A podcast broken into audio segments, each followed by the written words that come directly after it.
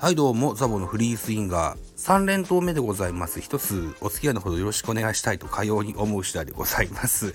はい、この番組ザボのフリースインガーは野球好きなザボがカジュアルに野球を語る番組でございます。はい、えー、っと、2021年日本一になったヤクルトの話、そしてプロ野球選手のセカンドキャリアについての話に続いて今度は OB の話してみたいと思います。えー、っと、ソースは週刊ベースボールオンライン1月2日日曜日朝11時の配信でございました。えー、背番号物語、南海広瀬巨人柴田、えー、背番号12、盗塁王発祥の地、伊田天たちが12で塁間を駆け,、ま、駆け回った時代といった記事なんです。はい。えっと、僕ですよ、先日ツイッターで、5年前に Facebook でこんな写真を出したそうですわ、つって Twitter でつぶやいた記事がです、記事とか写真がですね、えっ、ー、と、図書館で借りた本を5冊並べて、えーえー、写真撮ってそれをアップしたやつなんですけども、これがね、えっ、と、2000本安打選手の半生を描いた漫画本なんですね。長嶋茂雄、大貞治、柴田勲、堀内恒夫、それから金田正一と、巨人の OB だけを借りてきて、その写真を撮ったんですけどね。で、そのツイッターを見た方がですね、どなたかが、えー、柴田って背番号何番だったっけって言ったから、僕7番ですねって教えたんですけども、7番になる前は12番だったんですね、柴田選手ね。えー、で、そんな記事が出てきたので、これをご紹介といったところでございます。はい。えー、っと、1年は12ヶ月、午前と午後も12時間ずつで、他にも12市など、暦と縁が深いだけでなく、十二進法や十二のものをまとめて出すという数詞になるなど、やたら日常生活に登場するのが12という数字だと。プロ野球の背番号では、投手ナンバーである10番台の一つながら、補修が多い傾向を持つナンバー。ただ、エースの系譜としては11や18に、えー、保守ナンバーとしても22や27に圧倒されている印象があるのも事実であると。身近な数字ながらもプロ野球の背番号としては不遇とも言える12だが、最も特徴的なのは伊打点が多かったことだろうと。特に1960年代を中心に複数チームで快速を誇る好打者を擁していた。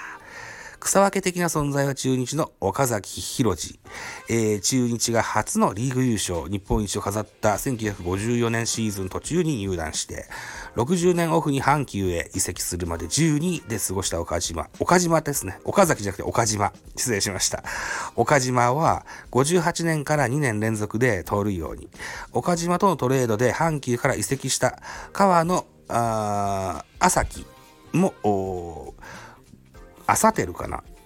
も56年から、うん、2年連続で盗塁王となった伊田店で投手ナンバーの11をつけていた変わり種だったが岡島が岡島から中日12を継承して62年に盗塁王となりプロ野球で最初の両リーグ盗塁王となっている。そして岸くも岡島と川野のトレードが成立した60年オフ。新たに12を背負った伊田店が誕生した。えー、っと、広瀬。広瀬、これ何て読むんだろうな。吉典。広瀬吉則だ。えー、広瀬吉則の背番号遍歴。背番号57。南海。1955年から60年。えー、そして12は1961年から79年といった、えー、歴でございます。広瀬は南海のテストを受けて投手として55年に入団、すぐに肘を壊したことで志願して打者に転向。2年目の56年にデビューから 7, 7打席連続安打の離れ技を演じて、翌57年にショートの定位置を掴んだ。この時つけていたのは57。プロ入りから60年までを過ごした背番号で12の印象が強い広瀬だが、自身は57の方に愛着があり、車のナンバーも57にしていたという。ただ、通り用は12、えー、1年目の61年が最初の、最初。以降、5年連続の体感で、翌62年から外野に回ったこともプラスに働き、打率4割にも迫った64年は自己最多の72盗塁を決めている。広瀬の持ち味は数よりも堅実さ。この64年には31連続盗塁成功もあり、連続えー、通算596盗塁もさることながら、通算盗塁成功率8割2分9厘という数字は、えー、ハクビと言えるだろう白い眉って書いてあるすごいってことでしょ？難しい言葉使うな。広瀬が外野に転じた62年セ・リーグでも12の韋駄天が産声を上げた。ただまだ打者ではなくやはり投手。法政二高のエースとして甲子園を沸かせ投手として巨人へ入団した柴田勲であると。えー、広瀬と異なり、プロ1年目から12を背負って開幕2戦目の先発マンを託されるなど期待を受けた柴田だったが、白星のないままシーズン途中に投手として挫折。まず内野に転向して2年目の63年からは広瀬と同じ外野に回った、やはり広瀬と同じく右バッターだった柴田だが打者に転向すると同時にスイッチヒッターにも挑戦。これでレギュラーに定着して、66年に46盗塁で初の盗塁王に輝いた。翌67年にはトレードマークの赤い手袋をつけて、自己最多の70盗塁で、えー、2年連続の体感。つまり、61年から65年まではパリーグで広瀬、66年から67年まではセリーグで柴田が盗塁王となり、7年連続で背番号12が連続盗塁王となっている、いた、いたということになると。えー、このうち62年は川野と広瀬が両リーグで12の、背番号12の盗塁王となっているから、背番号12は伊田天を象徴する背番号だったのだ。ただ、69年を最後に柴田が7に変更。背番号12で、えー、3度の盗塁王となった柴田は、背番号7でも同じく3度の体感。阪急で、えー、福本も、背番号7で、えー、1年目の72年にシーズン106盗塁を決めて、えー、背番号7が新たな伊田天の象徴となっていった。シーズン106盗塁ってなんやねんですよね。あ、柴田の背番号の遍歴がありますね。えー、巨人時代。1962年から69年までの7年間12、それから1970年から81年、11年間背番号7で通しましたと。ね。背番号12が伊田天ナンバーの座を背番号7に譲ったのは60年代の前半は盗塁王が正式なタイトルではなかったこともあったかもしれない。64年に広瀬が活躍したことは表彰のえー、契機となったとも言われ、いわば盗塁王の発祥の地でもある背番号12。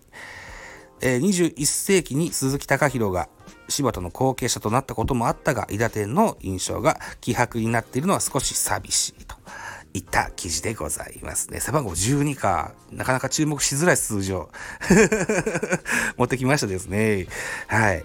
ね、えー、っと、柴田、そして、えー、福本豊、党員背番号7でした。えー、背番号7で思い浮かべる伊田天で言うとそうね、松井和夫もそうかな。石毛なんかも足はスピードがあったような印象がなんとなくありますよね。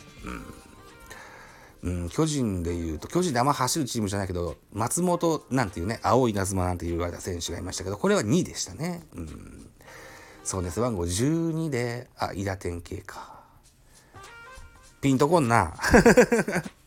ピンとこんですね。うん。柴田広瀬と言われてもピンときませんが、ね、鈴木隆弘は分かりますよね。うん、なるほどね。え、まあ、そういった背番号12の歴史があるそうでございますと。はい、いったお話でございました。